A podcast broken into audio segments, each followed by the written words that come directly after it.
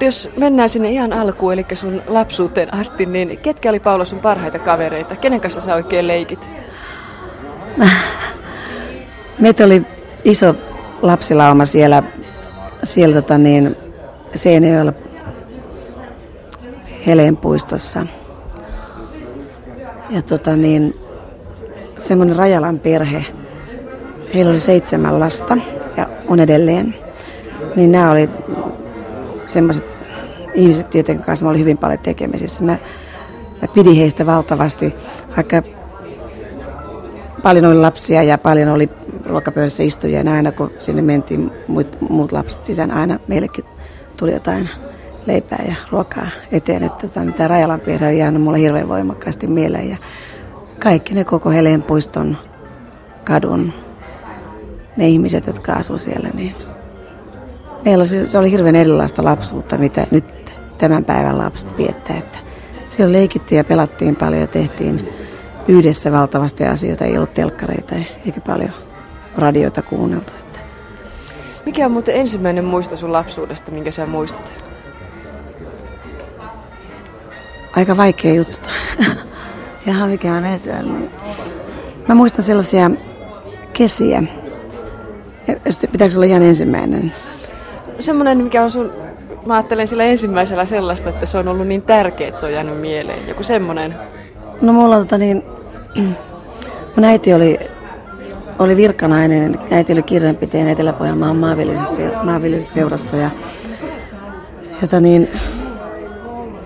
isä oli muusikko, että sitten aina kun tuli kesä, niin meidät vietiin maalle Alavudelle ja sitten meidät 3 lasta ja äiti meidät kuskas popedalla. Ja Popeda oli auto. Joo, Popeda oli meidän se auto ja mä muistan mun äidillä oli semmoinen liehuva helmainen kukkamekko. Mä olin joku semmoinen 7-8, olin mä koulussa silloin jo. Niin se mekko oli päällä ja sitten korkkokengät oli äidillä jalassa ja punaiset huulet ja meillä oli hirveän ihana olla siellä maalla, mutta se ikävä mikä mulla aina sitten oli äidin jälkeen, kun mä näin sitten se hiekka pöllähti ja Popedan perä näkyi ja sitten mä rupesin itkeä. Sitten semmoinen 2-3 päivää äiti tuli aina viikonloppuna sitten katsoa meitä. Ja isä tuli silloin, kun kerkesi tai ei ollut keikolta ehti. Että tämä ehkä tämmöinen sijoittuu 7-8 ikävuoteen, ainakin nyt täällä istumalla, nyt kun sä kysyt näin nopeasti. Että jos mä rupean sitten oikein kelaamaan tuonne kauemmas, saatan ottaa muistaa, että jotkut, aika jännä, että jotkut ihmiset muistaa jotain ihan 2-3-vuotiaana, mitä on tapahtunut, niin esimerkiksi mun poikani muistaa semmoista tapahtumaa, kun se mennäisi hukkua semmoiseen hiekkamonttuun, niin hän oli silloin jotain 2 vuotta 8 kuukautta. Muistaa sen hyvin, kun oli sille veden alla. No millainen se teidän perhe oikein oli? Sä sanoit, että siinä oli 3 lasta, niin oliko ne kaikki tyttöjä vai? Tai ovatko? Ei, mulla on vanhempi sisko ja nuorempi veli ja mä olen sitten sellainen keskimmäinen siinä. Ja meillä on sellainen ihan tavallinen perhe mun mielestä. Minusta tuntui silloin, mutta nyt tietysti jälkeenpäin ajatellen se ei ollut suinkaan varmaan tavallinen, koska niin kuin mä sanoin, että mun isä oli paljon poissa kotoa ja äiti sitten oli meidän kanssa enemmän. Ja sitten sen mä muistan, että meillä oli aina kotiapulainen ja ne vaihtuu jotenkin aika usein. Minusta ne vaihtuu usein. Ja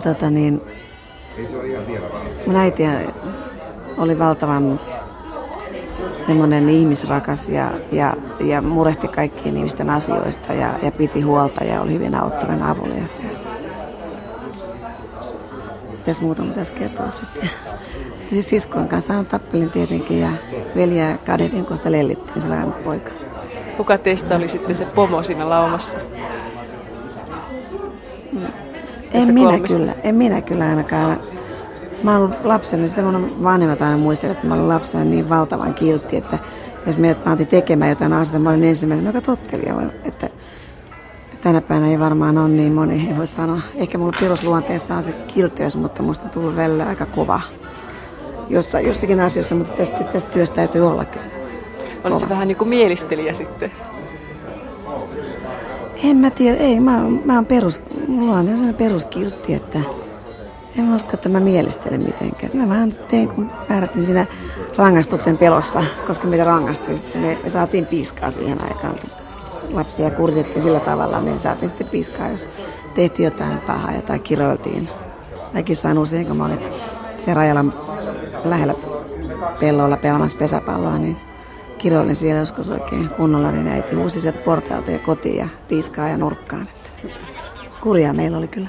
Mikä oli se pahin sana, mitä sä sanoit, päästit suusta silloin? Varmaan perkele. Sentään. Niin, oikein kunnon. Oliko teillä ankara koti sitten, vai oliko se ihan semmoinen normaali, mitä siihen aikaan oli? No kyllä meillä se on aika kova kuri oli, kyllä sen voin kyllä myöntää, ja se on ollut varmaan ihan okei. Koska niin, en mä mitenkään sitä niin kuin ikävällä tavalla muista, että kuria on ollut. Ehkä sillä lailla se on varmaan parempikin kuin ihan semmoinen löysäily tai ei ole mitään. Rajat täytyy olla, mutta silloin oli, rajat oli rankemmat. Tuliko sulle, muistatko mitään sellaista, että mistä olisi jäänyt sellainen, niin kuin tässä pitkään olit katkera siitä, että sä oot kokenut vääryyttä? Kyllä, mulla on semmoisiakin jotain. Joskus isä antoi sillä tavalla meille piskaa, että jos mun veli Mara oli tehnyt jotain, me saatiin kaikki, pojalta kaikki, että kaikki oli samanlaisia, saatiin kaikki. Silloin mulla tuntui joskus semmoinen fiilis, että tämä ei ole ihan oikein. Mutta eikä asti itsekään ole toiminut välttämättä aina oikein siinä kasvatuksessa. Se on vaikea tehtävä. Hilja Rajala, te olette nähnyt tuon Paula Koivuniemen pikkutyttönä. Minkälainen pikkutyttö se oikein? Oliko se teillä täällä leikki? No, minä en varsinaisesti muista sitä, kun me olemme muuttanut tähän vuonna 1951, jota Paula on ollut noin 4-vuotias, niin minä en muista sitä hänen ensimmäistä käyntiänsä täällä. Kyllä minkälainen se oli. Mutta sitten, kun hän useamman kerran täällä kävi ja oli toisiakin lapsia, niin hän erottuu selvästi toisista. Millä lailla? Vilkas ja rohkea. Hän tuli sen vanhemman sisarensa kanssa ovelle ja Tuula oli hiljainen ja rauhallinen. Tuula ei huomannut sanoa päivääkään, mutta kun Paula tuli, niin Paula sanoo päivää. Onko Taina kotona? Leikitäänkö meillä vai mennäänkö teille? Leikitäänkö täällä vai mennäänkö meille? Ja kaikki oli aina niin kuin selvää, että niin kuin Paula jollakin tavalla niin kuin ohjasi sitä porukkaa, kun leikittiin. Se oli niin kuin ensimmäisenä. Ja meillä oli tapana sitten pitää joka kesä kesäjuhlat. Ei nyt ihan joka kesä, mutta aika usein. Ja niin siihen sitten nämä lapset, kun näitä oli paljon tässä lapsia, kun on mitä rintamamiestontia, niin kaikilla oli, meilläkin oli 5 lasta, kun tämä muutettiin ne 51 vuonna. Ja niin siellä sitten esiinnyttiin ja leikittiin ja laulettiin ja Paula usein oli vetäjänä.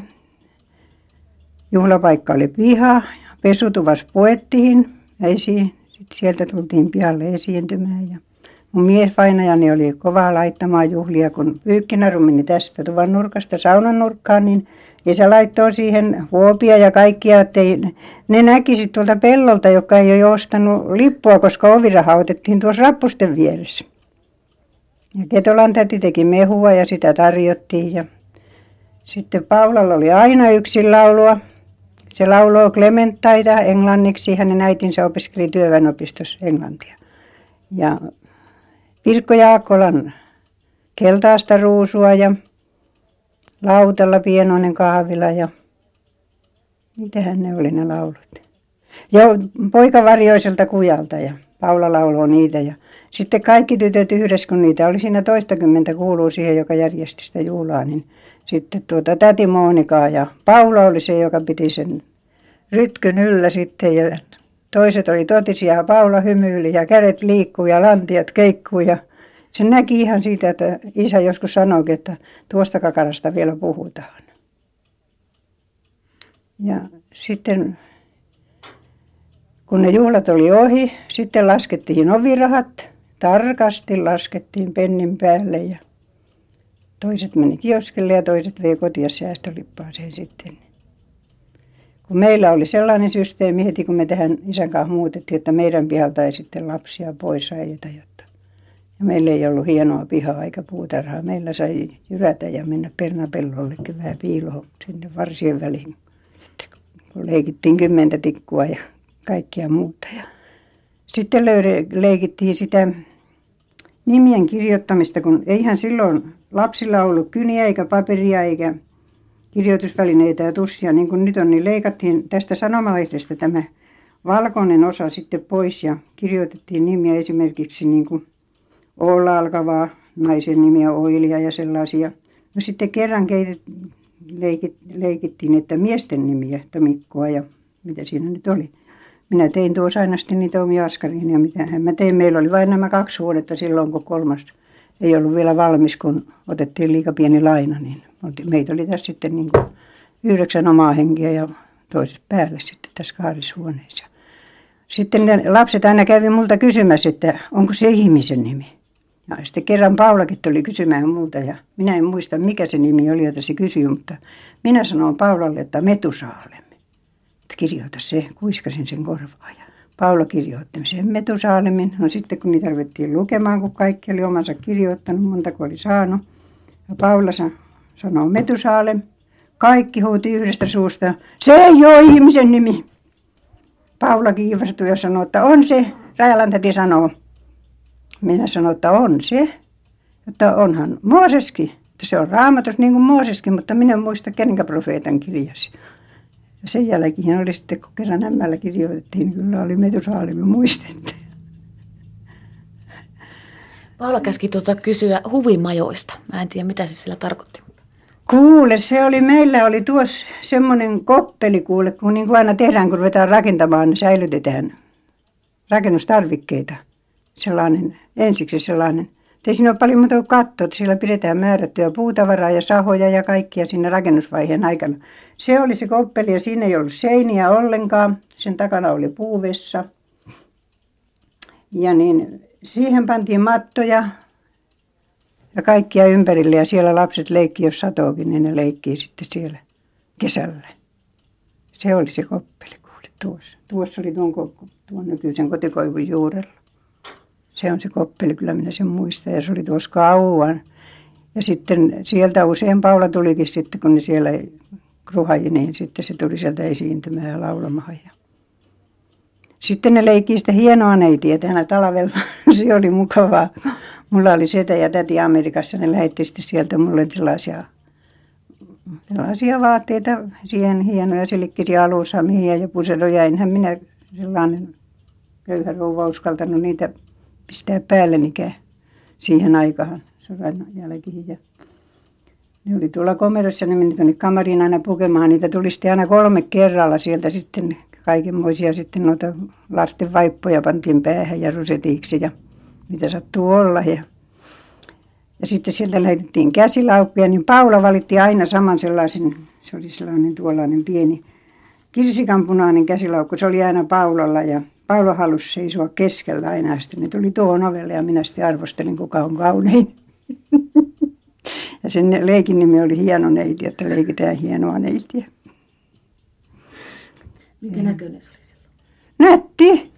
Ja saman näköinen kuin nykyään. Nätti likka se oli. Sitten mä muistan vielä yhden kivan jutun siitä, kun mä sain Perttulan emännältä ainakin 6 litraa ternimaitoa, semmoista kun lehmä on vasikoon, jota ei voi viedä meijeriin. Ja minä alkasin paistaa siitä lettuja sitten ja mulla oli sellainen pannu, johon on 1 pikkulettu keskellä ja sitten niitä 6 tässä ympärillä. Ja Paula ja Tuula tuli meille. Meidän mukulat oli lähtenyt Rovekselle laskettelemaan tuohon nykyisen Sokosmarketin tahan. Ja ne tuli meille ja mä sitten sanoin, että odottakaa nyt hetki, että kyllä niin sieltä pian tuloa. Ja niitä oli sellainen 15-10 senttiä korkeat läjät sitten, niitä lettuja. Paula tuli siihen mun viereeni ja katsoo ihan suoraan mun silmiin kauan ja sanoi, että ootko sä ihan varmasti nuo kaikki itse paistanut? Minä sanoin, että kyllä mä oon, jotta eihän tässä ketään muita olekaan. Ja ne hetken odotti sitten ja minä nostin lautasen pöydälle ja maitoastian sanoi, että maitoa on vähän, jotta kun illalla vasta, kun haettiin talosta tinkimaito, niin että illalla vasta saa maitoa, että maitoa on vähän. Ei tarvittu kuule mitään makosta hilloa, aika hienoa sokuria, kuule plätyt kuule meni kaupan ja Tuula ja pöytä. Paula istuu samassa pöydässä ja sitten minä alkasin tekemään lisää taikinaa, niin Paula tuli ihmettelemään mun viereen, että meinaatko sä vieläkin paistaa? Mä sanoin, että kuule isällä se tulee töistä ja Tauno koulusta ja ne tarvitsee myös plättyjä. Että kyllä minä vielä paistan, kun Perttulan emäntä toi mulle maitoa. Pitääkö se Paula yhteyttä nykypäivänä vielä teihin? Kyllä, minä sain siltä syntymäpäiväkortin ja Hiljan päiväkortin ja nyt vei justiin postiin sillä joulukortin tänä päivänä. Ja se on se käynyt, ei ihan joka kesä, mutta niin, kyllä se on tuossa ihan rappusella kerran minäkin vain istuessa oli menossa Rovaniemelle, niin siinä hetken juteltiin ja sanoi, että ei hän ehdi olla kauan. Mutta muistaa hän aina ja sanoi, että hän muistaa niin hyvältä tämän pihan, että kun täällä sai leikkiä, kun täällä ei ollut hienoja ruusuja. Mutta vaikka se olisi ollut minkämoisessa porukassa tuolla kaupungilla ja vaikka minä olisin ollut minkämoisessa porukassa kaupungilla, kun Paula meni ohi, niin sieltä huudettiin, hei, Rajalan täti. Se ei hävennyt sitä mun porukkaa, eikä se hävennyt sitä omaa porukkaansa, se näytti. Vaikka mä oon aina kulkenut sellaisessa pukeissa, kun suuren perheen köyhä äiti ei kulukkaan, ettei mulla ole ollut mitään turkkia niskassa. Ai niin, kyllä tuli oikein liikuttaa. Onko Paula Koivuniemi vielä perso plätyille? Ihan varmasti. Lättyjä ja mansikkahiilla me tilaa usein ravintolassakin jälkiruoksi. Niitä äskeinen rouva oli Hilja Rajala, joka luona Paula Koivuniemi, jonka kohtaamista nyt juuri kuuntelet täällä Radiomafiassa eräässä helsinkiläisessä ravintolassa, niin hän oli erittäin tärkeä ihminen Paula sun lapsuudessa ilmeisestikin, niin kuin tuli aikaisemminkin tässä ohjelman alussa. Joo, ihan tämän, kun heillä oli 7 lasta ja jotenkin silloin tuntui, että se rakkaus ja lämpö, mikä siinä perheessä oli ja lapsia oli paljon ja tosiaan ne 2 pientä huonetta oli vähän heillä, niin se jotenkin se vähän, siinä tuntui hirveän kotosalta se olo.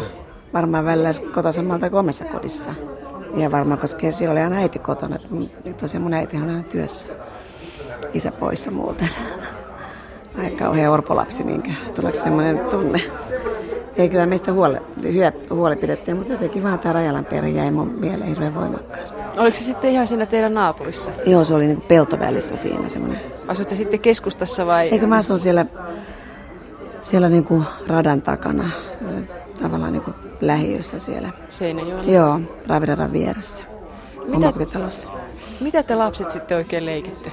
Just mitä tämä rouva tässä kertoi, 10 tikkua ja polttopalloa ja piilosta ja sellaisia ulkoleikkejä ihan kesät ja talvella sitten hiihdettiin ja luisteltiin paljon.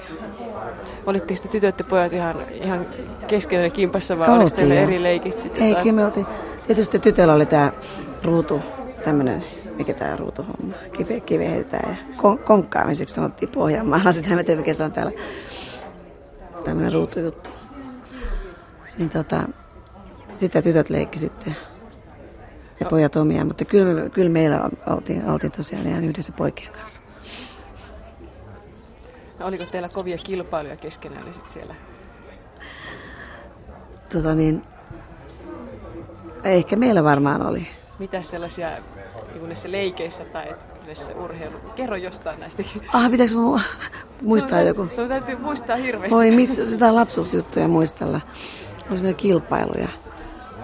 Kai me järjestettiin kaikkia. Siis mehän aika paljon me pelattiin myös kyllä pesäpalloa. Se oli meidän semmoista kilpailua. Meillä oli niinku joukkueet. Oliko se Pohjanmaalle ikään kuin pakko?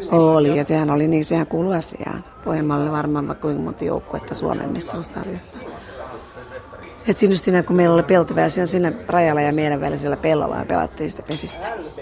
Miten tuli tästä Pohjanmaasta heti mieleen ja pesäpallosta, niin kun se on kuitenkin Etelä-Pohjanmaata, niin miten voimakkaana siellä sitten oli esimerkiksi sun kotona niin tällaiset aatteet? Mitä aatteita siellä, minkälaisen aatemaailman sä kasvoit? Missä mielessä?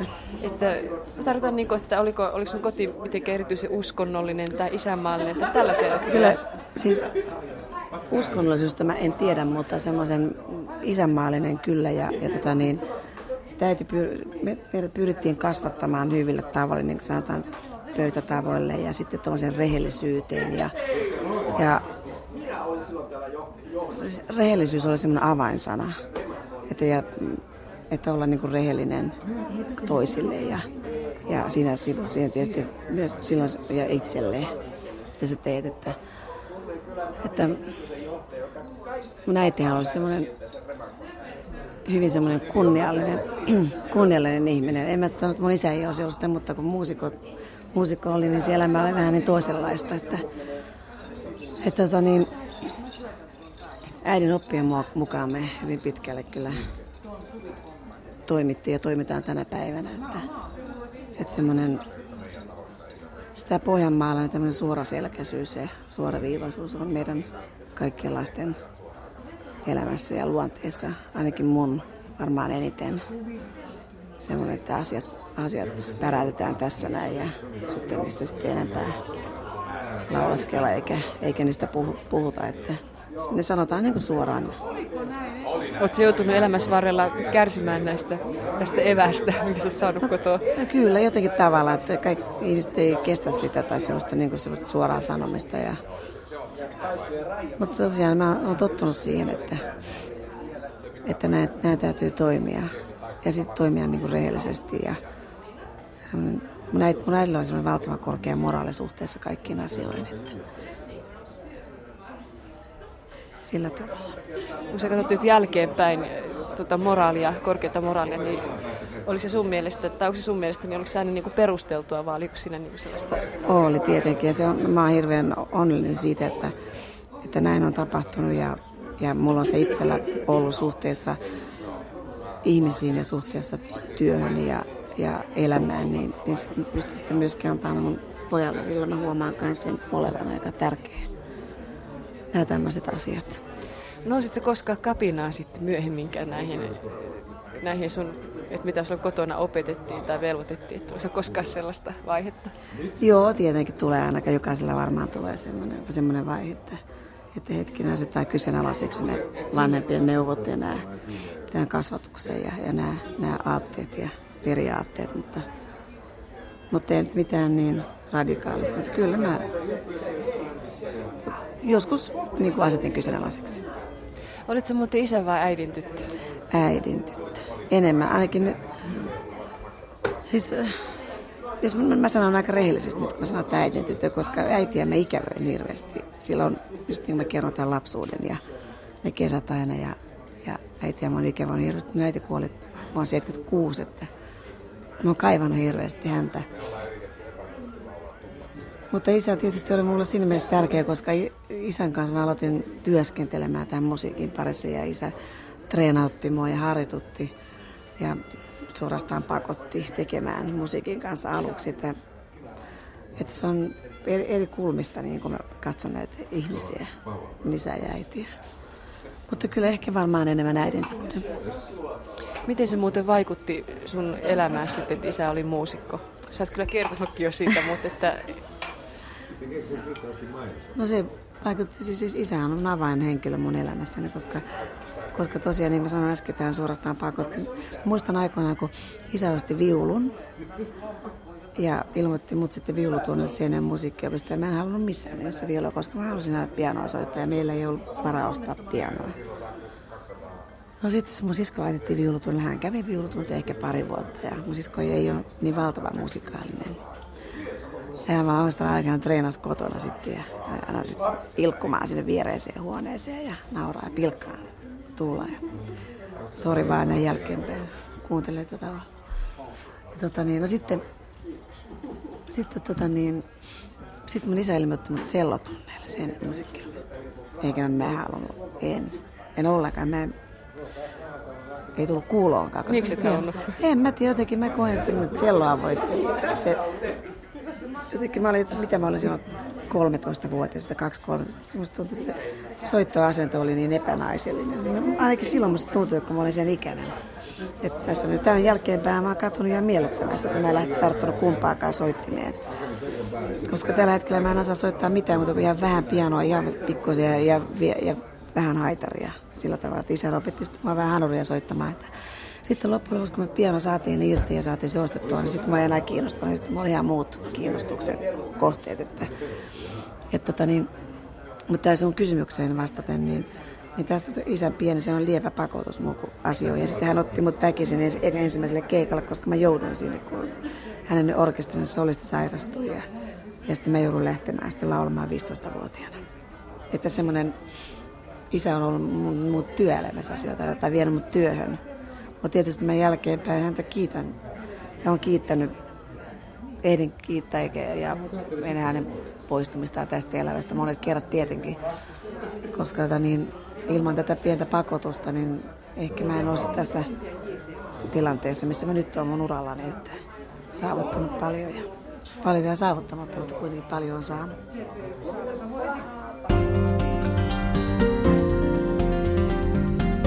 Yle Puhe. Tässä taas mentiin näin lapsuuskesiin sinne Alavudelle, Pohjanmaalle, missä me vietettiin todella kaikki nämä meidän kesät silloin ihan tuosta 8-vuotiaasta tuonne 13 ikävuoteen saakka. Ja jouduttiin tekemään asioita, eli heinätöitä aina sitten siellä. Me kaikki serkukset, meitä oli noin kymmenkunta lasta sitten siellä samanaikaisesti, kun olisimme iso maalaistaloja. Mutta mä yritin aina lintsailla näistä heinätöistä. Joskus mä onnistuinkin, koska mä rakastin musiikkia yli kaiken. Ja mummolassa on ihana semmoinen vanhanaikainen levysoite, semmoinen kaappi oikein, missä on levyt sisällä ja sitten radio ja siinä samassa. Ja semmoinen tiikkinen, moni varmaan tunnistaa semmoisen kaapin oikein. Ja siellä mä istuin sen levarin ääressä ja soittelin Olojen virtaa ja pääasiallisesti hänen levyä, koska niitä tuntuu olevan siinä mummolassa paljon. Ja sitten metrotyttöjä ja muun muassa tämä Sininen Huvimaja oli mun oikein favorite. Mikäs oli metrotytöiltä se suosikki? Jos näytetään joku Taikayö ja sitten mä tykkään hirveästi niinku melankoolisesta ja semmoisesta dramaattisesta lauluista. Syntymäpäivä äidin, se oli aivan itkettävä. No se on kyllä. Niin, eikö se olekin? Minkä ikäinen sä olit suunnilleen silloin, joku semmoinen 9-10-vuotias. Oliko sulla mitään lastenlaulusuosikkeja sitten pienenä tai muuta? Ei todellakaan. Niin kuin Rajalan täti tuossa jo kertoi, niin mun äiti kun opiskeli englantia, niin tätä opetetaan Oma darling, Clementine. Ja englanniksi laulettiin tätä jo ihan pienenä. Mä muistan, kun mun veli meni pyhäkierho. Silloin oli pyhäkierho ja mikä tänne nykyään? Pyhäkouluja. Pyhäkouluja, just joo, pyhäkoulu meni joo. Kävitsä siellä muuten? Taisin käydä, mutta varmaan kävin, mutta sitä mä en muista. Mutta mun veli oli ollut pyhäkoulussa ja sitten oli sitten kysytty, että minkä laulu laulettaisiin. Niin Martti sanoi, että lauletaan domino-valssi. Tiedätkö, domino. Meillä oli tämä iskelmä meillä kotona niin voimakkaasti esillä, että sitä laulettiin aamusta iltaan. No millainen se mummola oli? Se oli oikein ihana. Se oli oikein semmoinen kunnon mummola, missä tosiaan oli lehmiä paljon ja maata paljon ja paljon ihmisiä. Ja oli karjakkoja, oli renkipoikia ja kotieläimiä. Ja hyvin semmoinen tyypillinen maalasta. Tosiaan nämä kesät oli aivan ihastuttavia, kun meitä oli paljon siellä aina. Sitten vähän salaa hypittiin heinäladossa sitten. Sitten välillä saatiin selkää, kun ei saanut hyppiä heinäladossa sieltä korkealta. Tiedätkö, sieltä kaikki huurtiin hippiä. Sitten Eno kuuli, että me ollaan siellä, niin sitten tuli tukkapöllöä.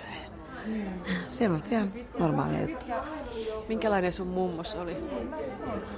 Mun mummo oli oikein pyöreä. Se on ihan semmoinen pyöreä. Mä muistan, mun mummo on oikein lihavana. Istui ja keinotuolissa ja hyvin lempeä.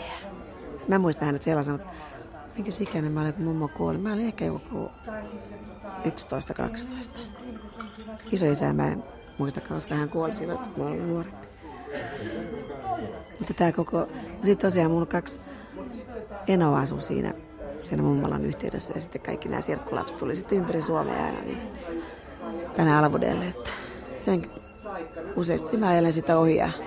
Nyt se talo on maalattu eri väärä, että se ei olekaan se sama mummala ja se näyttää hirveän pieneltä se talo, mutta silloin se näytti niin valtavan suurelta, kun oli lapsi. Kaikki oli niin kauhean suurta. Niin se kerrot sitä, niin tulee semmoinen kuvasta tosi. Älä muuta se on niin, mutta se on ihan normaali kokoinen talo tänä päivänä ja semmoinen, ei mikään valtava pieni, mutta silloin se tuntui semmoista oikein tosi isolta. Kaikki oli suurta ja välimatka tuli pitkät joka paikkaan ja niinhän se lapsuudessa yleensä tuntuu kaikki. Heleenpuistoa, kun mä kävelen kotikatua, niin siellä niin se on niin kapea pieni katu, että just tuskin mahtuu kaksi autoa rinnakkain menee, silloin se oli kauhean leveä. valtattiin suorastaan. Joo. Kilpailiko serkukset sitten mummon suosiosta? Ei meillä sellaista ollut, ei. Ei, ja me kaikki yhtä rakkaita. Hänellä riitti suosiota teille kaikille. Joo, sitten. Kyllä. Mitä te, lukiko se mummo satuja teille, tai oliko siellä mitään sellaista sitten, tai leikittekö te kenties sinne kanssa, vai oliko se kenties sellainen arvokkaampi ihminen? No mummo oli aika, kun sä oot mummolla aika iso kokoinen tai pyöreä, niin mä en nähnyt mummon paljon hirveästi liikkuvaa. Istui semmoinen mielikuva, että hän istui keinotuolessa, että me istuttiin mummon sylissä, mutta mitäs me sitten tehtiin? Ehkä me laulettiin varmaan joskus. Enemmän me peuhattiin pihalla ulkona ja näiden eläinten kanssa ja toisten seurassa. Ja tehtiin näitä jekkuja ja renkipoikaa kiusattiin. Ja miten te kiusattiin renkipoikaa? Kaikkia ilkuttiin sille kulman takaa ja hukattiin sen talikkoa ja kaikki tämmöistä näin. Suuttuiko teille? Joo, ja ajoivat takaa joskus. Saman karjakko täällä tiedä, me kiusattiin ja kaadattiin joskus maitokannuja. Semmosta. Ihan siis tuommoista noin tehtiin. Eikö se ole ihan normaalia? Pelkäsittekö sitten kummituksia? Tai pelkäsit sä pienenä kummituksia? Pelkäsin, joo, ja pimeätä. Ja mun sisko ja mun veli oli kauheita pelotteja. Pelotteli mua aina. Oikein ne pelotteli mua just tämmöisillä kummituksilla tai jolla mörkö tulee tai sitten joku tyyppi tulee. Sitten ne pelotti. Semmoinen, mikä musta on ihan järkyttävää, että kun mä olin semmoinen niin kuin äidin tyttö ja mä odotin aina äitiä työstä. Äiti tuli aina 5 jälkeen töistä kotiin ja polkupyörällä ja sitten oli pimeä syksyllä. Mä istuin aina ikkunan ääressä, keittiön ikkunan ääressä. Ja sitten Tuula ja Martti aina kiusasi mua, että äiti on kuollut, äiti ei tulekaan ollenkaan. Ja mä hysteerisenä itkin siinä ikkunan ääressä, kun sitten äiti tuli, tiedätkö. Sitten se äiti oli ihan ihmiset, että miksi mä niinku itken. Sitten Tuula ja Martti pelotti ja se tapahtui hirveän usein. Siitä mä hirveän katkera kyllä niille välillä. No. Mutta ne ei ollut kuitenkaan taikauskoisia, että teillä kotona ilmeisesti oltu, koska ei tullut sitä, että jos puhu kuolemasta, niin sitten se kuolee, että tätä pelkoa. Ei, ne vaan tarttu semmoisen mun heikkoon kohtaan ja osasi sitten kiusata mua sillä ja pisti mut itkeen. No ehkä mulla olikin omat konstit, millä mä sain ne itkeen. No millainen esimerkiksi oli joku konsti?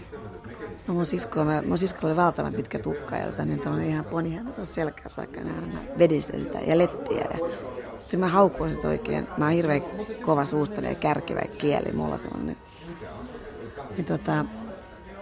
Mä haukuin Tuulaan se joskus sitten itki ja kanteli äidille. Ja mun veliä ei paljon uskalta. Se oli semmoinen vähän lellivä. Sitten ei paljon uskalta sitä kiusatakaan. Oliko sulla pitkä tukka? Ei, mulla oli lyhyt tukka. Sulla aina ollut? Oon. Ei ole aina ollut, mutta se lapsuudessa oli. Sait se leikkiä ihan kenen lapsen tai kavereiden kanssa, kenen kanssa halusit? Joo, tietenkin. Kyllä. Meidän äiti oli hirveän semmoinen sosiaalinen ihminen, että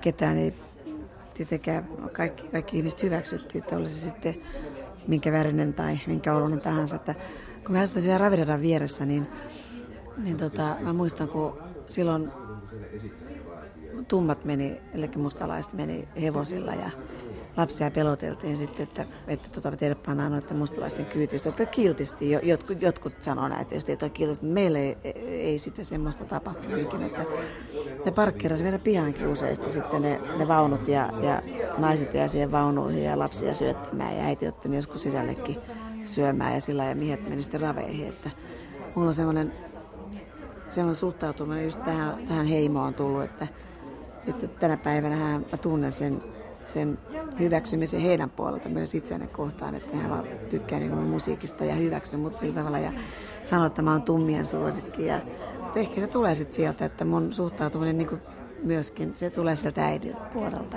ja tietysti myös isän puolelta. Isä kun on muusikko, niin silloin kun tehdään semmoista työtä, niin silloin hyväksytään kaikki. Että kun ollaan esiintyvä taiteilija, niin sä oot nöyränä siellä. Siellä teet sitä taidetta ja suhtaudut kaikkiin ihmisiin myönteisesti. Oliko sun kavereista jännää, että sun isä on muusikko? Oliko jotain erikoista? En mä tiedä sitä. Ei me sillä tavalla alkaa semmoisessa valtavan kauhean nuorena niin mietitytään näitä asioita, että mitä kenenkin sä et tekee. Tekevään ne omat touhut oli niin tärkeää.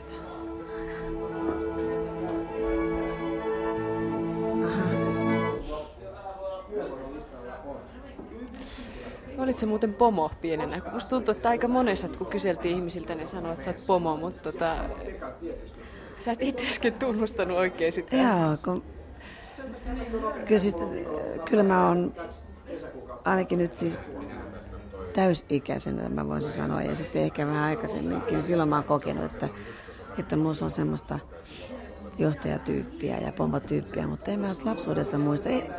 Ehkä musta on, ehkä mä halusin sellainen niin kuin johtaa tätä, niin kuin näitä näytelmiä ja näitä, ja olla tietysti päätähti. Ehkä se on, kyllähän se täytyy luonteessa olla, ainakin kun tämmöistä työtä tekee, niin täytyy olla vähän semmoinen pomotyyppi. En mä hirveästi muista, että mä olisin, mutta nähtävästi jos kaikki on sanonut niin, mitä sieltä vielä on tulossa. Jos kaikki sanoo niin, niin ehkä mä sitten on ollut. En mä ole kokenut ainakaan niin lapsuudessa niin valtavasti sitä. Se oli järjestelijä tyyppi ja kova touhuamaan mä olin. Mikä sä muuten silloin ihan pienenä halusit olla isona? Tykkäsin hirveästi lapsista. Ja mä hoidin kuuleman mukaan, niin pidin huolta pienemmistäni aina ja hoidin niitä ja hoivailin. Että joskus mä mietin, että mä voisin olla vaikka opettaja sellaiselle pienelle kansakoululaiselle, ihan sellaiselle aloittelijalle, koulun tulijoille. Se oli mun semmoinen toiveammatti. Silloin ihan pienenä. Joo, kyllä. Että lasten kanssa jotain, just niin kuin opettaja. Ehkä siinä se pomo-fiilis tuli jo, että ojentaa ja opettaa pienempiä. Ihan normaali nuori tyttö, ettei siinä mitään erikoista. Oli hän semmoinen voimakas persoona, kokosi joukkoja ja toisaalta hän oli aika ujokin kuitenkin. Kerro se laulukoja. Niin kuin Paula, kun aina koulussa laulunumeroa laulettiin, niin kun Paulan vuoro tuli, niin hän sanoi aina, että mun on ääni käy, mä en pysty laulamaan. Muistatko sä muita tämmöisiä vastaavia hauskoja pikkujuttuja? No muistan yhden jutun aika karvaastikin, kun Paula tuli keikalta. Se oli tommonen 14-vuotias tyttö ja varmasti läksyt oli jäänyt lukematta ja minä yritin sitten auttaa Paulaa ja kuiskasin opettajan kysymään vastaukseen ja Paula oli tietenkin vielä niin unellansa, ettei hän edes kuullut mitä minä yritin hänelle kuiskata ja minä jouduin ulos sitten, että tämän minä muistan kyllä. Minkä näköinen se oli siihen aikaan? Ihan normaali, ei mitenkään ei mitään erikoisuuksia kyllä ollut siihen aikaan vielä. Muistatko sä, mikä hänestä piti tulla silloin? Oliko teillä, puhuttako te tyttöjen kesken, että mitä isona? Oliko se silloin jo niin kuin havaittavissa, että hänestä tulee tämmöinen suuri tähti? No kyllähän semmoinen voimakas persoona oli, että kyllä ajattelin, että jotakin tulee, koska me joskus jouduttiin Paulan kanssa napit vastakkainkin, koska minäkin olin semmoinen aika voimakas ja minä en aina Paulan joukkoihin sitten niin kuin lähtenyt mukaan, mutta ei millään pahalla muisteta näitä juttuja, mutta Paulakin tämä muistaa kyllä. Riitta Kivimäki, onko sun mielestä Paula Koivuniemi tyypillinen pohjalainen? Ja mikä ylipäätään on tyypillinen pohjalainen? No tyypillinen pohjalainen on tämmöinen reilu ja rehellinen ja aika avoinkin. Ja kyllä mun mielestä Paula on aika lailla tämmöinen, että ei ole unohtanut näitä ystäviä täällä, että aina tosiaan ottaa yhteyttä. Että mun mielestä ihan tyypillinen. Jaa. Sille tuli taas yksi luonnehdinta niin. Paula Koivuniemelle. Täällä näitä tyttökouluajoilta. Käytiin samaa tyttöllisyyttä Rittan kanssa. Millaista se oli käydä muuten tyttölysyötä? Näin kun itse olen käynyt sekakoulua, niin tuntuu niin uskomattomalla ajatella sitä. Että minusta tuntuu taas hirveän oudolta, että mä ajattelin, että mä olisin käynyt sekakoulua, että olisi ollut tytöt ja pojat, koska meillä oli ihan selvä jako, että me oltiin meillä tyttölysyötä, että poikalysyötä oli siinä vähän matkan päässä. Ja sitten oli kyllä olemassa vielä yhteiskoulu, jossa oli niin kuin sekä että, mutta minusta tuntuu todella oudolta, jos mä miettisin, että olisi ollut poikia. Että ei mitenkään erikoiselta, niin kuin oudolta tunnu. Että mä oon käynyt tyttökoulua. Miltä se tuntui sitten, niin kun, jos ajattelee, että kun on vaikea kuvitella, että on ollut tyttökoulussa, niin puhutaan siitä vähän, niin jos on ollut siellä tyttökoulussa, niin miten te sitä suhtaudutte, kun siinä oli niin semmoisen pienen matkan päässä ne pojat, jotka kuitenkin varmaan rupesi kiinnostamaan vähitellen siinä vaiheessa? Kyllä meillä on näitä juhlia sitten tämmöisiä, että parimarssia mentiin poikien kanssa. Näitähän odotettiin valtavasti. Näitä oli pari kertaa kuukaudessa. Oli näitä tilaisuuksia. Että siis oliko se koululla jotenkin? Joo. Aina molempien koululla vuorotellen pidettiin näitä tyttölysyössä ja poikalysyössä. Ja sitten tietenkin mä aina, kun alkoi se kiinnostus heräämään, niin useammin se matka sitten kotiin ja keskustaan meni sen poikalysyön ohi, että jaa. Millainen oli sun ensi-ihastuksesi? Mikähän se sitten olisi ihan ensi-ihastus? Ensimmäisen oikein märän suukon mä muistan ihan hyvinkin, kun Seinäjosta tuli kaupunki vuonna 1960 ja mä olin 13-vuotias, yksi poika lähti saattaa mua. En muista kyllä sen nimeä. Tai se oli mun eka ihastus, niin ei voi muistaa nimeä, mutta se oli sen vaaleakehratukkainen poika ja sitten saattoi mut sinne radalle ja sitten siihen mä jätin sitten oikein kunnon märkä suukko ihan suoraan suuleen, olin ihan järkyttynyt kerta kaikkiaan. Mutta mä olin kova ihastunut kyllä, mä olin kova ihastunut poikiin, että mulla vaihtui kauhean usein nämä ihastuksen kohteet, että semmoisia salaisia. Ja sitten päiväkirjaahan kirjoitettiin tietenkin aina, että pidettiin, se valitettavasti vaan kadonnut se päiväkirja. Siitä saa luettiin, sitten, kuka Tepi ja Topi nyt on menossa, Asko ja Risto. Eli kun sanoit, että kadonnut, niin mä menisin kysyä sitä klassista, eli että löysikö sitä kukaan sitä päiväkirjaa, siis jotain muuta? Että mua harmittaa, että se on todella kadonnut. Silloin kun mä muutin kotoa pois vuonna 1965, niin sitten se on jonnekin jäänyt sitten kotinurkki vinttiin ja sitten se on ehkä hävinnyt sieltä sitten muiden tavaroiden joukosta. Sääli kyllä, koska siellä oli ihan paljon tämmöisiä tärkeitä asioita mun tuntemuksia. Mä olin kova kirjoittamaan kyllä, koska silloin mun urani alkuaikoina mä kirjoittelin junamatkalla näitä runoja ja sellaisia mietelmiä ja nekin mä oon hävittänyt. Harmi kyllä. Ketä sä ihailit silloin? Silloin oikein nuorena, silloin vähän päälle, niin kuin lysiolaisena. Tarkoitatko se jotain Oliko sulla jotain esikuvia, sellaisia niin kuin idoleita? Musiikissa vai? Joo, esimerkiksi tai filmitähtiä tai näin. Joo, hei, silloinhan kerättiin näitä filmitähtien kuvia ja liimattiin sitten vihkoja. Mulla oli Elisabeth Taylor oli ihan ehdoton ja Gina Lollobrigida. Hän oli ja sitten oli Esther Williamsilta mä sain kortin, silloin pyydettiin kortin, mä sain häneltä ihailija kortin Amerikasta, se oli aika kova juttu. Ja Bridget Bardot ja Sophia Loren. Ja näiden valokuvia kerättiin ja liimattiin silloin. Niin kuin tänä päivänä varmaan nuoret tekee ihan samaa, että nehän keräilee kuvia ja liimailee ja idoleittensa kuvia. Mullekin on moni tullut näyttää jotain lehtileikkikirjaa, kun olen kerännyt musta kuvia. Aika jännää kyllä. No ihailitse ketään niin paljon, että sä yritit muuttaa ulkomuotoisi jopa sen mukaan sit vähän niin kampausta jäljitellä. Ei, mutta laulajasuosikista mun ehdoton idoli on kyllä Pirkko Mannila suomalaisesta. Jotenkin mä ihailen hänen piirteittään ja semmoista raikkauttaan. Lauluanta mä en tietysti kuunnellut, mutta hänen persoonansa miellytti mua valtavasti. Mä pääsin häntä katsomaan silloin, kun mä olin 14, niin tuonne Lapualle tanssipaikalle takahuoneeseen karkasin kotoa ja mun kaverin kanssa. Ja sinne, kun Pirkko oli laulanut, me mentiin sitten takaa. Los Paraguayoksen kanssa hän oli siellä esiintymässä ja mentiin takahuoneeseen ja Pirkko antoi kuvansa meille ja oltiin ikki onnellisia. Sanoi mulle, että kun tuutte Helsinkiin, niin tulkaa käymään.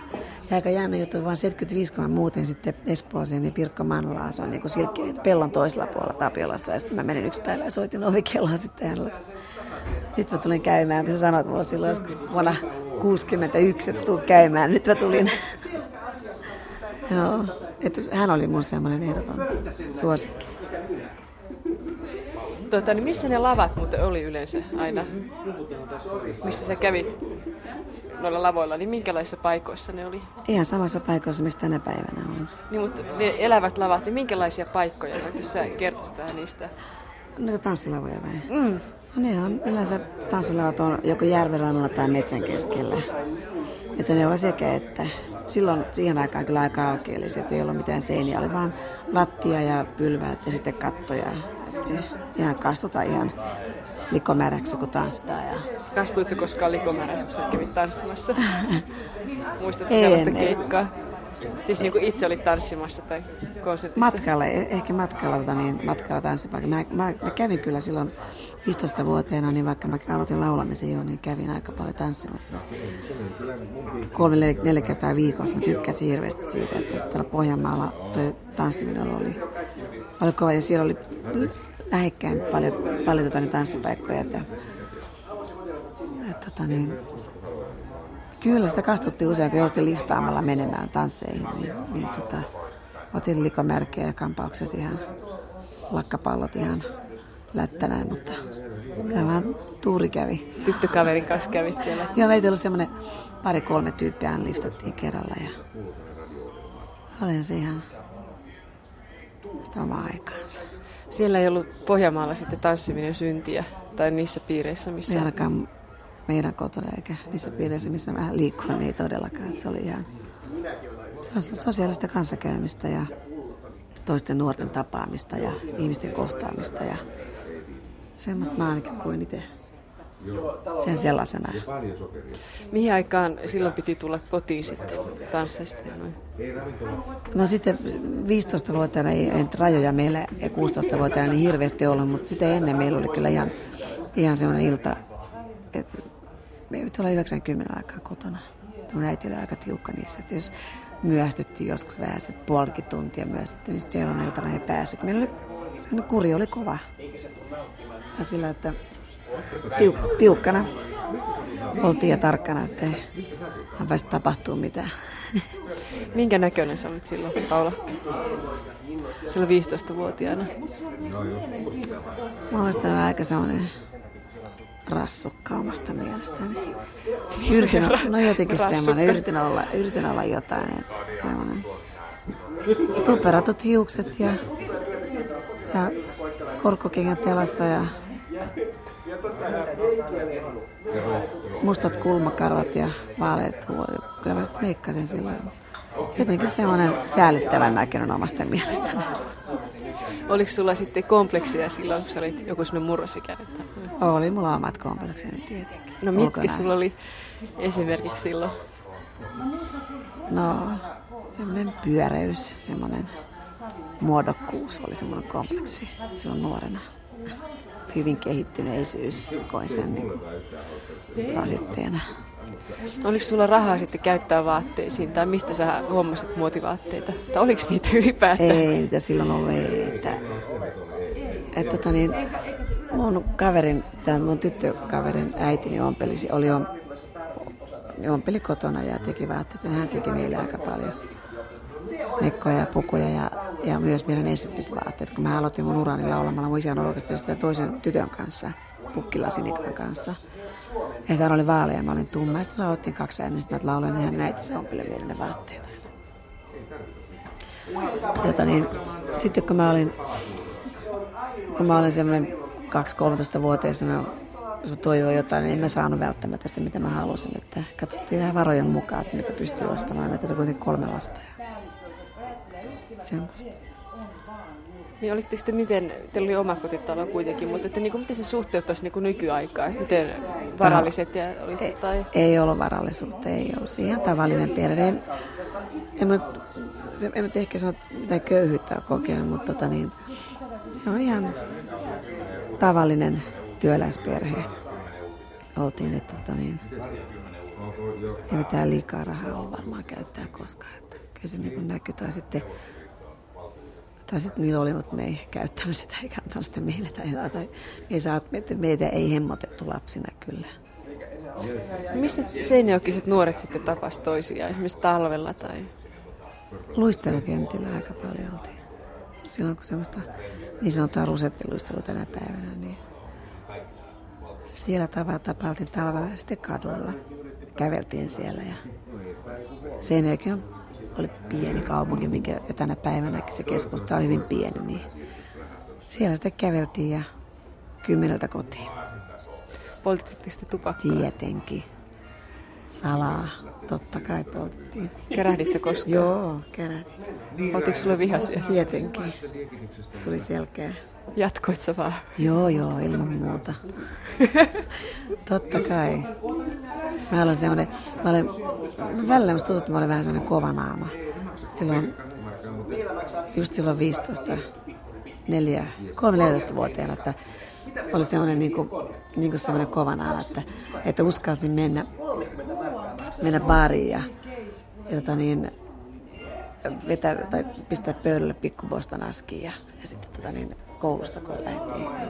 Semmoinen olen muka rohkea tyyperys. Mä katsoin komisario Palmoa, siinä oli sitten tämmöinen hauska käsite kuin pimu, ja sitten siinä oli tämmöinen se jätkä, tämä vastakkaista sukupuolta oleva, niin oliko Seinäjoella pimu, ja olit sä pimu? Olemme jossain vaiheessa varmaan semmoinen. Minkälainen oli pimu? Pimutyyppi, sillä oli jumpperi päällä ja tiukat housut ja tennarit muistaakseni, ja tuperattu tukka, kuivi kaulassa. Semmoinen. Kävittekö te elokuvissa sitten? Kävitkö katsoa mitään elokuvia? Sillä oliko se mahdollista? Joo, oli vielä 2 elokuvateatteria siellä. Muistatko mitä oli sun suosikkeja? Elokuvia vai? Niitä ei hirveästi, koska nähtävästi ei paljon elokuvissa käyty. Ei niin paljon, mutta se missä meidän isä meitä kiikutti paljon oli urheilukilpailut ja sitten on jo kaikki jalkapallomatsit ja pesäpallomatsit. Siihen mä olen hirveän kiinnostunut urheilusta tänä päivänä, että se tulee varmaan sitten siitä lapsuudesta. Ja käytiin Helsingissäkin ja katsomassa jotain yleisurheilua. Semmosta. Mikä oli sun, tai milloin sulla oli sitten semmoinen ensimmäinen niin semmoinen poikaystävä, jonka kanssa oli niin muutenkin kuin tämmöinen märkä rojaus naamaan, että sä olit ihastunut ja sitten te rupesitte tapailemaan ja noin. Silloin se oli jotain semmoista, ehkä mä olin 16 tai semmoinen, eikö kauheutta, että nimiä mä en muista nyt, mutta sen mä muistan, että sillä pojalla oli vaaleanvihreä Volga. Ja sitten semmoinen liuku, semmoinen fleda, semmoinen heitto tuonne taakse tuossa noin. Että hän oli mua vanhempi pari vuotta, koska hän oli ajokortti ja oma auto. Se oli semmoinen poika. Kuljetti mua tansseissa ja sitten se oli hienoa istua siinä Volkan etupenkillä siellä Seinäjoen torilla. Ja se oli semmoinen kova juttu. No poikakaveri. Muut katto sitten? No tietenkin ne katto joo. Oliko se tavoiteltu tyyppi? Ei ollut. Ehkä jossakin piirissä, kun se olisi auto. Volga auton takia. Kestikö se pitkään sitten? Ei. Varmaan kuukauden tai... Pitäisi olla se päiväkirja, mistä pitäisi lukea nyt. Joka niin? Kadonneet päiväkirja. Niin, palauttakoon, jos joku löytää. Joo. Kuuntelet siis kohtaamista Paula Koivuniemen kanssa. Istumme Paulan kanssa täällä erässä helsinkiläisessä ravintolassa. Yle Puhe. Millainen oppilas oli Paula Koivuniemi lyseossa? Aikamoinen lintsari mun mielestä. Eikö koulu maistunut? Ei oikein hirveästi maistunut. Mä menin enemmän yleistiedoilla läpi sen keskikoulun. En ole mikään tsemppailija tyyppi siinä mielessä. Se on vähän koskevaa musiikkiakin, että Mun tuottaja sanoi mulle aina, että kun mä olin huono harjoittelemaan, niin kun mä mun tuottajan sanoin, että mä olen musikaalinen, oikein mä olen musikaalinen, että mä opin nopeasti ja mulla on hyvä muisti, niin sitten mä en jaksa niin harjoitella. Ja vähän sille koulussa sama, että mä muistin aina, mitä opettaja sanoi, että en paljon läksykirjoja jaksanut availla. Eikä tuollainen eka 2-3 ensimmäistä vuotta oppikoulussa, niin tässä tyttöllisyydessä jotenkin meni, mutta sitten se alkoi kyllä mennä tosiaan yleistiedoilla. Miksi sä lähdit sitten lyseoon? Se kuului asiaan silloin tietenkin. Silloin pyrittiin vielä, että se oli semmoinen kai sitä lievä pakotus kotoa. Ja se oli semmoinen, se kuului niin kuin asia, että pyritään tyttölliseoon ja mennään sitten ylioppilaaksi ja sitten eteenpäin. Millaisissa, jos ajatellaan niin kuin sitä aikaa yleensä tanoin, niin millaisista perheistä niistä tuli, jotka meni jonkinlaisiin muihin kouluihin? Että oliko se ammattikouluja, kansalaiskoulut ja tällaiset näin? Oliko se selkeä ero siihen aikaan sitten? No ehkä, en tiedä perheistä, mutta ehkä ne, kun silloin pyrittiin oppikouluihin ja noin, niin ehkä ne ei ollut niin valopäitä ne tyypit, jotka sitten ei päässyt. Leikkinyt se perheessä sitten ollut mitään suurempaa eroa kontra tähän tyttölysioon oppikouluun, lysioon perheisiin, että eikä näissä tyypeissä enemmän. Oliko sulla sitten jo tulemaan selväksi, että sä haluat laulajaksi tai? Mua ympäsi se koulu vaan sitten jotenkin siinä ja sitten niin kun mä jouduin siihen musiikin pariin mun lievän pakotuksen kautta isän kautta ja kyllä se tietysti kiinnosti mua ja sitten kun mä sain ehdot silloin muistaakseni 5. luokalla tyttöllisyydessä algebrasta ja sitten 6.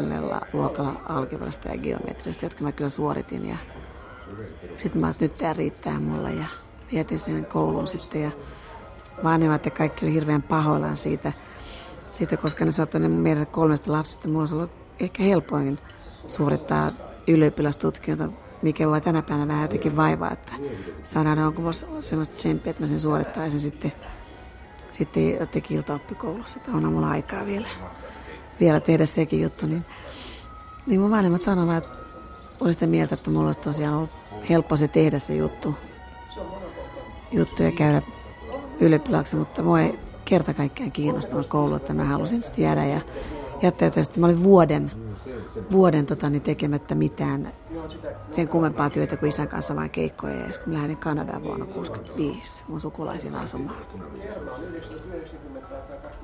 Juu, minä olen Antero Tuomela. Kohta eläkkeelle menevä, huomenna täytän nimittäin eläkeraja.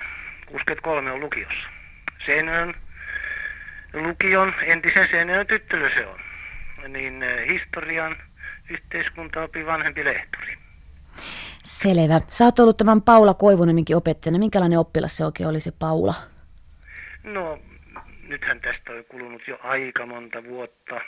Hän pääsi 64 pois silloin, sen tyttölyseon on keskikoulusta. Niin, se oli 64 vuosi, niin tästä on aikaa jo pitkä. Mutta kyllä minä muistan hänet. Ei siinä mitään. Minähän tuli 60 Seinäjoelle ja oli 3. luokka, jolloin hän oli minulla. Ja muistan kyllä koko ajan. Hänhän oli tuommoinen hyvin kaunissilmäinen tyttölapsi. Toki oli tytöt siellä kaikin nättejä. Mutta kyllä Paula sieltä aina silloin tällöin erottui. Ja ensi alkuun hän osasi noin historiaakin, ainakin 3. luokalla. Muistan, että hänellä oli kiitettävä historianumero. Joutuiko Paula ikinä opettajien silmätikuksi? No ei ainakaan minun kohdallani. Ja kyllä mä ihan tätä varten teen tuommoista hieman propedeuttista työtäkin ja tarkastelin näitä vanhoja arvostelukirjoja ja pöytäkirjoja, siis päiväkirjoja en löytänyt, mutta esimerkiksi rangaistuspöytäkirja, päiväkirja, sitä silmäilin. Ja oli siellä 2 kertaa Paulan nimi ja kummallakin kerralla oli vain luvaton poissaolo tunnilta. 1 kerran muistan, oli itse nimittäin valvomassa, muistankin tätä jälkiistuntoa, niin oli 9 tyttöä samalta luokalta poissa. Ja syy oli luvattomaan poissaoloon konsertissa käyminen, että se oli hieman tuommoista enteellistä kai. Pystykö nyt, kun jälkeenpäin ajattelen, niin sanomaan, että Paulan tämmöiset esiintymiskyvyt olisi näkynyt jo siellä koulumaailmassa? No eihän niin, esimerkiksi mä katsoin hänen näitä lauluja ja muita numeroita, niin kyllä ne oli siinä 9 ja 8 joskus, mutta kyllähän oli jossakin esiintyi juhlissa, en minä muistan, mutta vaimoni oli ollut samoissa juhlissa ja hän muisti Paulan siellä laulaneen. Että kyllähän hänellä oli, ja sitten sitä paitsi, kyllä me tiesimme, me opettajat kyllä, että hän oli mukana jo näillä keikoilla, joskus tuli ehkä hieman väsyneenä kouluunkin keikan jälkeen, mutta semmoinen mielikuva mulla on, että me olisimme tietty, että hän jo harrasti laulamista, tämmöistä jonkinlaista keikkalaulamista jo täällä keskikoulussa ollessa. No kauheita kyllä se on kieltämättä ollut olla opettajana semmoisella luokalla, kun 9 alkavaa naista poistuu sieltä Lintsamaan. Mikä se konsepti oli, muistatko? En todellakaan muista. Koska oli joku Renegades tai joku tommoinen. Mikäs tämä mies sitten oli? Joka tuossa puhui. Hän on mun historian opettaja. Olitko hyvä historiassa? Ei mua kiinnostaa. Niin kuin hän sanoi tuossa, että 3 ensimmäistä luokkaa meni, mutta sitten mulla loppui kyllä mielenkiinto tosiaan kaikki. Ainoa mikä mua kiinnosti oli kielet. Mä luin ruotsi, saksa ja englantia. Että ne mua todella kiinnosti. Ja niitä mä oon tänä päivänä eniten tarvinnutkin kieliä. Millainen sun ihan ensimmäinen esiintyminen oikein oli? No sehän oli se Alavuuden nuorisoseuralla silloin, kun se isän orkesteri solisti sairastui ja niin. Sitten mä jouduin sinne laulaa ja siellä oli paljon mun sukulaisia paikalla, joka oli sitten kauheasti taputtamassa ja huutamassa, että sillä kannustamassa ja mulla oli ihan hyvät fiilikset. Kyllä tietysti jännitin kauheasti alussa, mutta 10 laulua mä lauloin siellä ja isän kanssa oltiin katsottu sävelläit edesiltana vaan paikalle, että menee oikeasta kohtaan. Mitä lauluja ne oli? Kaikki näitä on siitä tangoja ja valsseja ja just näitä satamanvalot ja tämän tyyppistä. Mä osasin kaikki maailman iskelmät siihen aikaan, kun mä laulaskelin paljon Toivelan vihosta. Isällä oli nuotteja ja näitä Toivelan kirjoja, niin niistä mä sitten laulaskelin mun kaverin kanssa. Että mä todella siis rakastin musiikkia jo lapsena ja nuorena. Oliko susta sitten helppo lähteä sinne esiintymään vai pitikö sua hirveästi komentaa sitten? Ei sillä tavalla komentaa, mutta tietysti mä vähän jännitti aluksi, kun mä joudun menemään sinne. Tosiaan se yleensä koostui mun sukulaisista, niin se oli niin helpotus, mutta kyllä mä sitten niin jossain vaiheessa, kun mä olin 15 ja 16, niin harmitti, kun mä joudun lähteä aina isän kanssa keikalle ja muut kaverit lähtee sitten poikakaverit tai ystäviensä kanssa telttaan camping-alueelle ja johonkin tansseihin ja minä aina isän kanssa sitten keikalle. Että kyllä mä koin sen sillä lailla epämiellyttävän hyvin usein. Et sä et nähnyt sitä kuitenkaan sillä tavalla, että ihanaa pääsee esiintymään ja laulamaan? Tai... Ei silloin, ei sen ikäisenä, koska mä olisin todella halunnut tehdä ihan jotain muuta. Että se, mä en sano elää sellaista. Mä oon kokenut jälkeenpäin, mä oon itseäni niin kuin miettinyt mun tätä elämän kaartani ja näitä, mitä mun elämässä on tapahtunut asioita, niin kyllä ne tulee. Kyllähän tietysti lapsuudesta aika paljon tulee. Että mä koin, että mä en saanut sellaista murrosikää. Mulla ei ollut murrosikää ollenkaan, enkä mä saanut viettää semmoista niin kuin kapinallista, että mä oon kapinannut sitten aikuisena enemmän. Että kun mä joudun aina tosiaan lähteen isän kanssa ja enkä viittaa niin kuin ikäisteni kanssa, joudun aikuisten maailmaan liian aikaisin. Missä sun pisimmät silloin nämä reissut oli?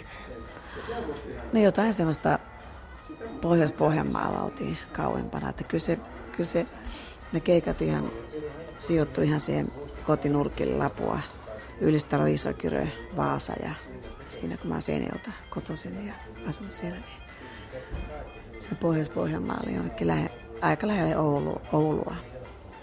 Joku muistaakin vielä muuten meidän yhtiön Jamsessia, ne Pia ja Tiina, tämän ryhmän. Tänä päivänä vielä joku tulee tanssipaikalla sanoa, että muistan, kun sä olit isäsi orkesterissa laulamassa. Olit sä ainoana, siis kun sä olit jossain vaiheessa, sä olit Sinikan kanssa esiintymässä. Ne olitte sitten joka kerta, vai oliko se vain se yksi kerta? Eikö me kierrettiin kuinka aikaan Sinikka oli mukana? 2 vuotta ainakin oli Sinikka. 1,5 vuotta ainakin, että me kierrettiin yhdessä, 2 äänisesti laulettiin ja Sitten Sinikka jäi pois ja mä jatkoin sitten yksin. Laskiko Sinikan vanhemmat sitten helposti? Joo, laski, kato, kun mun isä oli mukana niin siinä. Joo, että mun isähän oli niin kuin vahtina, tyttöjen vahtina. Onnistuiko se vahtimaan teitä? Oh. Joo, sitten kun semmoisia poikia, kun oli niin kuin poikakavereita semmoisia, niin ne meni kohteliaasti ja pyytää mun isältä lupaa, jos ne saisi sitten heittää meidät kotiin ja sitten keikkapaikalta. Isä antoi sitten lupa. Ei jäänyt perässä kuitenkaan. Ei nyt varmaan aika lähellä. Ennen häntä täytyy olla ehdottomasti kotona ennen kuin hän on. Kerran isä sai mut kiinni tupakanpoltosta. Mä muistan, kun vedettiin siellä, oltiin keikkapaikalla ja kahvilan puolella mäkin vedin röökiä sitten. Siinä oikein autolla. Isä tuli yhtäkkiä, mä tumppasin käteen ja sen röökiä. Ei se, niin, silloin se ei muuten nähnyt sitä, mutta sitten toisen kerran sai mut kiinni kyllä keikkapaikalla. Tämä on kauhean puhuttelu. Sitten semmoisen muistan, kun mä halusin laittaa irtoripset. Ja äidin kanssa sitten isä ei oikein hyväksynyt sitä, että mä laitan irtoriipset, kun mä jotenkin halusin olla niin kauniit silmät ja pitkät riipset. Ja äidin kanssa sitten salaa keittiössä laitettiin niitä. Ja salaa me joudun hiuksenenkin värjäämään. Minkä värin se värjäsit? Sellaiset tummaksi. Että niin kuin isältä selän takana vähän se, että saalinnut sitten vissiin näitä asioita näkee, että pitäisi olla niin kuin luonnollinen. Pelkäskö se sitten yhtään sun puolesta, kun olisit isä ja sä olit sitten semmoinen hehkeä nuori tyttö? Niin, nähtävästi sitten. Eikö isillä yleensä ole se tyttären kohtaan semmoinen kun siis isähän on tyttären ensirakkaus, niin se sanotaan. Ja mä en tiedä, onko se mun kohdalla. Mä en niin voimakkaan, kun mä tosiaan mun isä on jäänyt vähän vieraammaksi, ainakin lapsuudessa. Nuoruudessa tietysti enemmän Tainen kanssa, mutta kyllä isät niin pyrkii vahtiin tyttäriä ja tietysti tietää nämä miesten tavat, niin pelkästään niitä. Minkä näköinen sun isässä oli? Mun isä oli komea mies, hyvin komea. Kaunis silmäinen, vihreät silmät ja kulmakarvat ja tummatukkainen. Sopusolta hyvin komea mies. Ja äiti oli hyvin kaunis ihminen. Valkoiset hampaat ja tummat kulmat ja kauniit hiukset. Ainakin sillä tavalla mä oon heitä katsonut, kauniita ihmisiä. Kun ajattelee, että sun äiti oli kuitenkin kotona ja isä reissasi koko ajan. Äiti oli aina päivät työssä, mutta sitten illat kotona meidän kanssa. Jo. Niin, oliko sä hyvin mustasukkainen sitten? Tai oliko siinä mitään huomista tällaista niin ilmassa niin kuin isästä? Ei. En mä semmoista kokenut. Miten sitten kun sä kävit keikalla ja sä teet töitä kuitenkin, niin sait sä sitten mitä palkkiota sitten? Sain mä varmaan jotain 10 markkaa tai 20 illasta. Eli paljon se on sulle tässä rahassa sitten? Olisiko joku? Mitähän se voisi olla? 100 tai 150. Hirveän. Meillä on vähän sellainen perheyhtiö oli silloin, että mun velki oli sitten siinä rummuissa välillä, että tuli aika paljon rahaa kotiin silloin ja elätettiin kaikki, niin kuin se vähän puolittiin yhteen hiileen, isä ja veljen kanssa. Että kyllä mä tietysti sitten sain rahaa sitten isältä enemmän, jos mä halusin jotain ostaa. No, sitten kyllä mä olin jouluapulaisena musiikkikaupassa sitten, mistä mä sain vähän sellaista ikinä omaa taskurahaa. Sitten mä en muista paljon sain sieltä, mutta sitä omaa palkkaa. Yleensä, siis voittopuolesta mun palkkani on tullut tästä laulutyöstä. Sä sanoit, että sä lähdit 65, kun se oli Kanada. Joo, mun sukulaisiin siinä. Mitä sä teit Kanadassa? Mä olin siellä opiskelin. Mä olin YMCA:ssä, oli kieltäopiskelija. Mä löysin semmoisen ihanan kirja, missä oli kaikki nämä oppilaat. Siellä oli kaikki maalaisia. Jugoslaavilaisia, italialaisia, ranskalaisia ja mistä ikinä maista oli tullut siirtolaisia sinne, niin oli opiskelemassa. Meitä oli sellainen 20 siinä luokassa ja löysin semmoisen, kaikki oli kirjoittanut mulle pikkuisen viestin, kun mun piti olla 3 vuotta siellä Kanadassa, mutta mä olin vaan vuoden, koska mulla oli kauhean koti-ikävä ja mä en kestänyt olla siellä pidempään, niin tuli semmoinen jännä fiilis tästä. Muistan sen koulun. Mä siis opiskelin tätä englantia ja sitten mä kävin siivoamassa mun tätien kanssa yliopistolla. Öisin siinä lähti aina. Meidän työaika oli niin 10-2. yöllä. Oliko se jännää? Oli se aika kiva, koska me oltiin sillä Sudburyn Laurentian University, joo, niin olin muistanut oikein. Ja sitten siellä oli sellaisia professoreita aina sellaisia, jotka aina oli sitten odotti meitä aina illalla sitten, kun me tiesi, että me tullaan sinne, niin tekee iltatöitä sitten siellä ja ne tarjosi sitten meille jonkun drinkin tai sitten vähän suklaata ja tuommoista.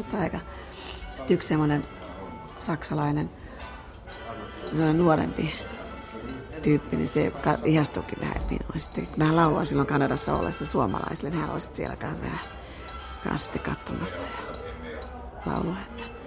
Oli sellaista niinku ihan, se on oma maailma sitten siellä, että Kanadassa. Miksi sä tulit sitten sieltä niin äkkiä pois? Koti-ikävä. Mulla oli valtava ikävä mun perhettä ja sitten Suomen maata. Mä en oikein, vaikka mulla oli hirveän hyvät oltavat siellä, että ei ollut paljon tekemään töitä, mutta sitten mä olisin päässyt kyllä, mä osasin kielen jo sitten sen vuoden jälkeen, opin nopeasti, niin mä olisin päässyt sen matkatoimistoon työhön, ja, mutta mä halusin lähteä Suomeen. Ja koulusta mä menin kauppaopistoon sieltä sitten ja kävin sen syyslukukauden ja ollaan vuodessa 66 nyt ja marraskuussa mä tein mun ensimmäisen levyn sitten ja sitten jättäydyin sitten kauppaopistosta pois sen syyslukukauden jälkeen ja muutin 67 Tampereelle. Miten sun kaverit muuten suhtautui silloin, kun sä olit 15-vuotias ja rupesit keikkailemaan? Ihan kivasti. Mun ymmärtääkseni, että ei mitään semmoista, en mä ainakaan kokenut mitään katiutta tai tällaista, kun innosti ja kannusti mua ja oli ylpeitä minusta ja tykkäsi, että ihan hienoa, kun Paula laulaa. Niin mä ajattelin vaan sitä, että eikö se ollut, tai perinteisesti ollut yksi semmoinen tyttöjen haaveammatti tuo iskelmälaulajaura, niin siis siinä mielessä. Että oli varmaan, oli se yksi niistä ja sitten oli todella, joo. Mutta se oli niin pienissä ympyröissä siinä Seinäjoella tai siellä Pohjanmaalla vielä. Että sitten kun nämä lähdetään maailmalle, niin sittenhän mä vieraanoin niistä enemmän niistä ihmisistä, mitä edes tehdään ajatuksiaan. Sittenhän mä lähden kiertämään Suomea 67 ihan. Ei paljon ehtinyt Seinäjoella käydä kääntymässä. Niin sä et ollut enää isäs kanssa sitten, että sä olit lähtenyt? Ei. Ei ollenkaan, että kun mä tulin Kanadasta vuonna 1966, niin en mä silloinkaan enää sitten mennyt isänpäin, että mä tein freelancer-keikkoja. Esiinnyin semmoisella nimellä Pia Christine, ehkä suoraan Kanadasta. Oi. Joo, semmoinen maailmantähti tuli maaseudulle. No minkä näköinen tämä maailmantähti oli? Olitko muuttunut kovasti? Mä lihosin siellä Kanadassa, mä sain söin paljon banaaneja ja suklaata ja jätskiä. Mä hirveän perso näille asioille. 15 kiloa lihavampana ja pyöränä pullukkana ja mustatukkasena. Ja sellaisena mä tulin Suomeen takaisin. Mitä sun äitis muuten sanoo, kun sä näkisit sitten tämmöisen muuttuneen Pia Kristineen sieltä tulevan? Ei, se kai mun äiti huomasi, että silloin mulla on semmoista omaa tahtoa jo hyvin paljon ja mä tiesin, että kun mä sen perhosen tein, niin mä tiesin, että nyt tää on se juttu, mitä mä haluan tehdä. Nyt ollaan siinä. Että äiti tietysti toivoi kaikki hyvää ja pitää itsensä kunnossa ja elää. Sillä lailla, että voi joka ilta painaa hyvällä omalla tunnolla päänsä tyyliin, että on ollut hyvä päivä.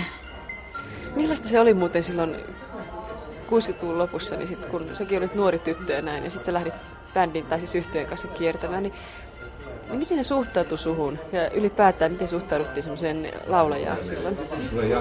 Se oli aika rankkaa aikaa kyllä silloin se alkuaika, että kun just olla mennä miesten maailmaan. Kuitenkin nuorena tyttönä, että mä olin 19-vuotias. Että kyllä siinä vähän oli silmät pyöreänä. Mutta kyllä mulla aika hyvä auktoriteetti on kyllä ja se on ne voimakas tahto, että kyllä mä sain tahtoneen läpi. Että silloin ne olkat oli vähän semmoisia tämmöisiä, että nuoteista ei osannut kuin hanurista ja muut oli sitten ihan jostain vaan naapurin kavereita ja semmoisia hirveitä bändejä.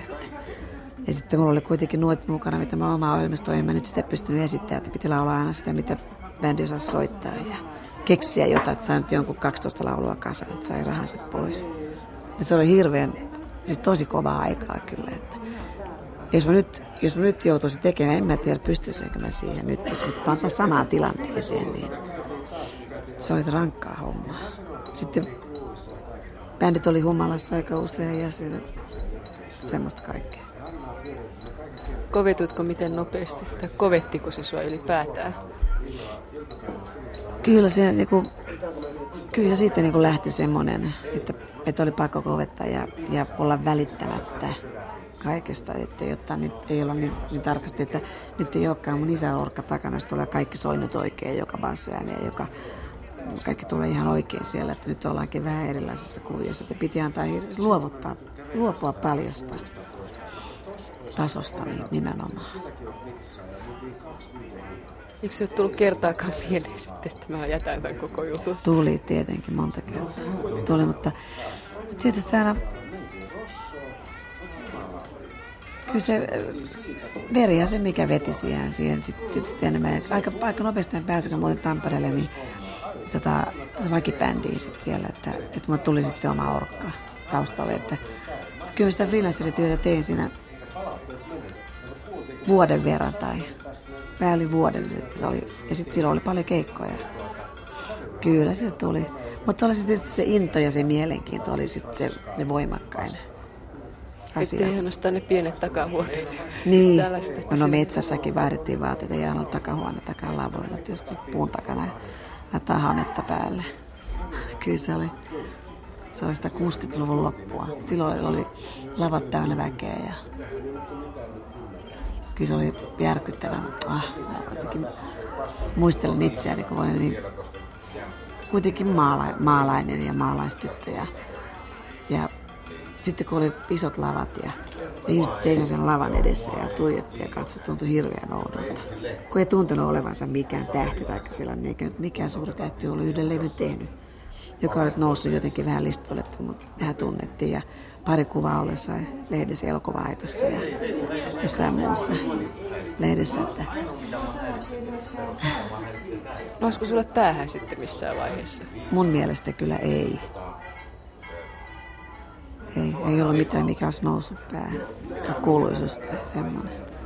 Auttoiko sulla sitten ilmeisesti sekin, että semmoista pehmeitä laskua oli ollut isän koulu tavallaan? Se ja sitten kun musta mä en ollut mikään supertähti mun ensilevyn kautta tullut, että se ei ollut mikään sellainen niin top-juttu, Pierhonen siihen aikaan, että se oli sellainen 10 tai joku tämmöinen siellä listolla, että hän on jonkinlainen nimi ja uusi tulokas ja saman aikaan tuli Kai Hyttinen ja Hirvosen Anita ja Simolan Seija ja olin paljon kovempia staroja ja ne oli Helsingistä ja mä asuin Tampereella. Ja siinäkin oli vähän eroa. Mä sain hirveän monta vuotta tehdä tuossa noin semmoista kivijalkatyötä, niin kuin mä oon sanonut aina semmoista niin kuin tasasta työtä. Että mä en ollut mikään big star eikä mikään hirveä huipulla. Että semmoinen mä oon tunnettu ja vedin väkeä vaihtelevalla menestyt sillä vaihtelevasti. Että me saatiin semmoista perustyötä tehdä ja hyvien bändien kanssa Tampereella ollut aikana, niin sitten kun se menestyshitti tulee taas semmoinen, niin sitten on se niin vahva, semmoinen vahvuus ottaa vastaan nämä asiat.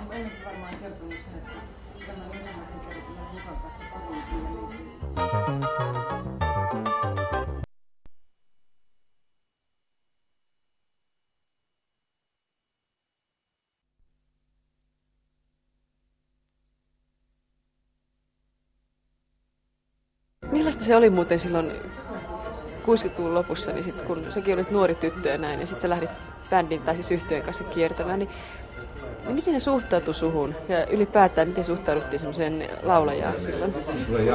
Se oli aika rankkaa aikaa kyllä silloin se alkuaika, että kun just olla mennä miesten maailmaan, kuitenkin nuorena tyttönä, että mä olin 19-vuotias.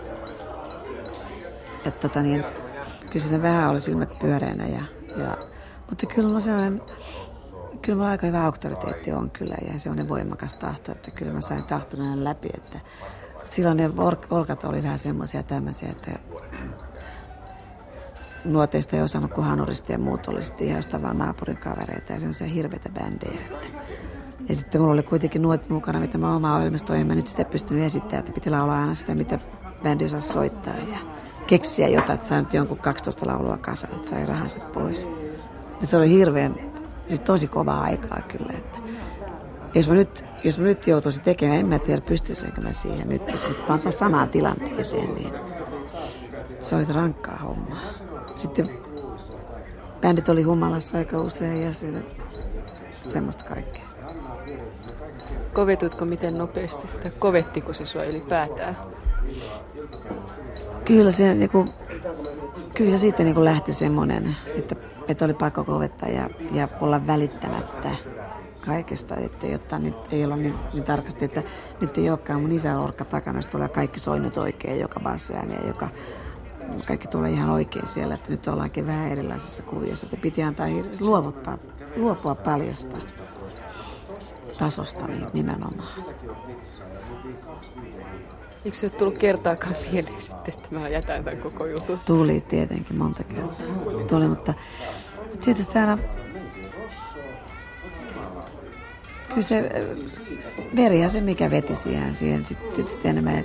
Aika nopeasti mä pääsin, kun mä olin Tampereelle, niin se vakibändiin sitten siellä, että mulle tuli sitten oma orkka taustalle. Että, kyllä sitä freelancerityötä tein siinä vuoden verran tai... Mä olin vuoden, että se oli, ja sitten silloin oli paljon keikkoja. Kyllä siitä tuli.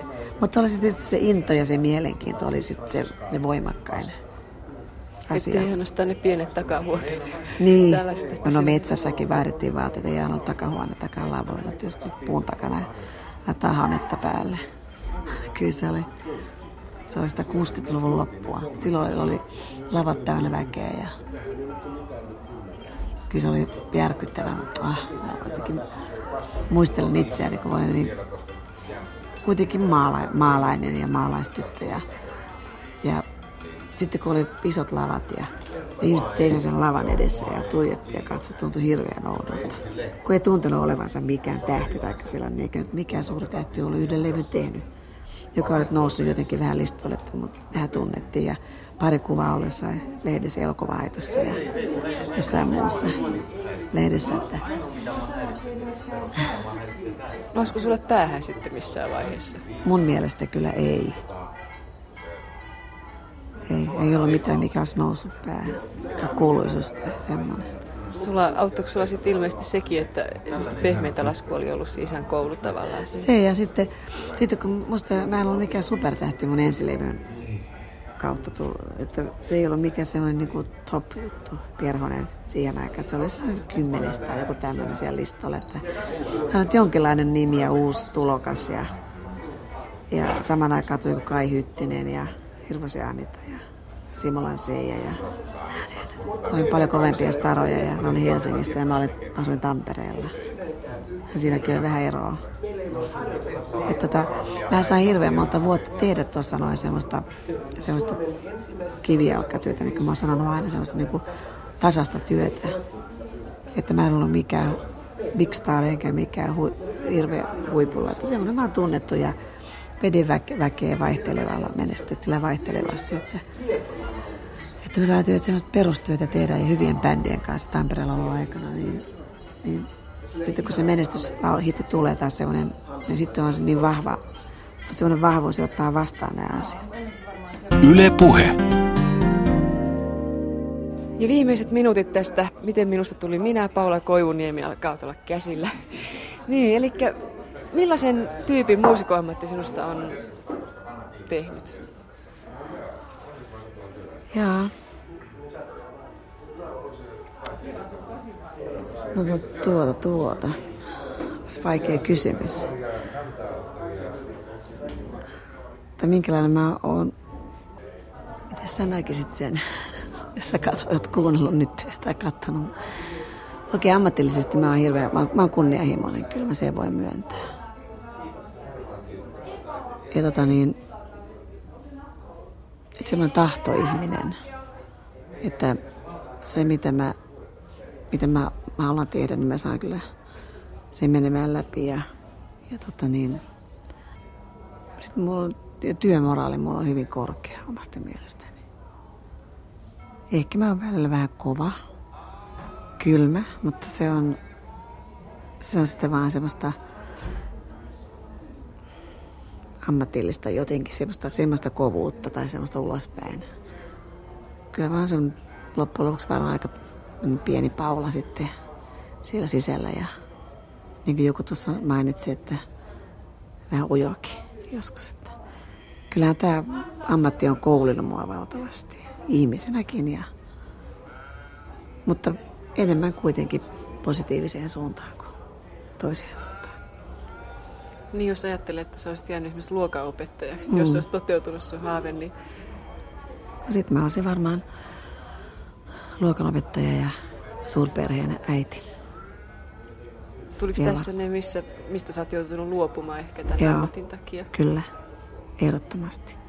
Mutta se, mitä mä oon saanut tilalle, niin se on varmaan ollut sitäkin rikkaampaa. Minkälainen sitten, jos pikkusen raottaa sitä, niin miten sä erositte toi sun julkinen minä siitä sun yksityistä minästä? Onko siinä hirveästi erosta?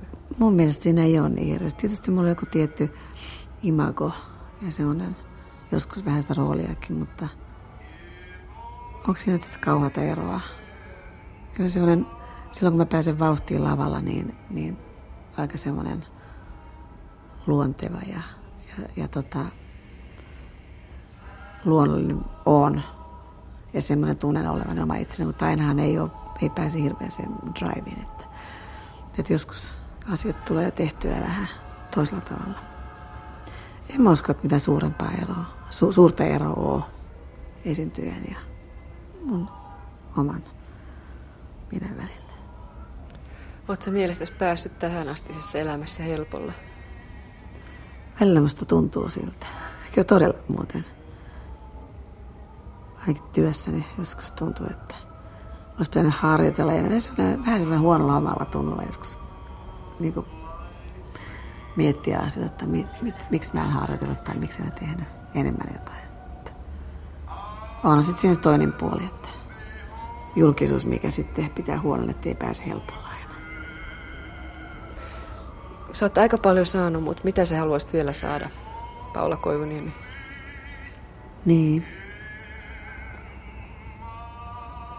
Mukavia keikkoja.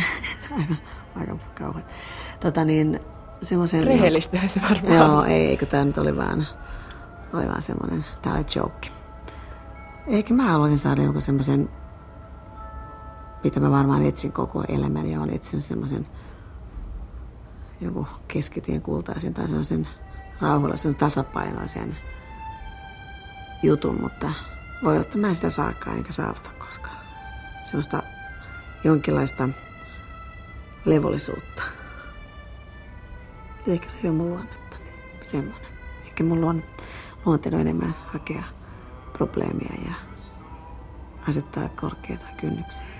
Yrittää kiivetä sitten vielä tippua monta porrasta alas ja taas tulla ylös sieltä.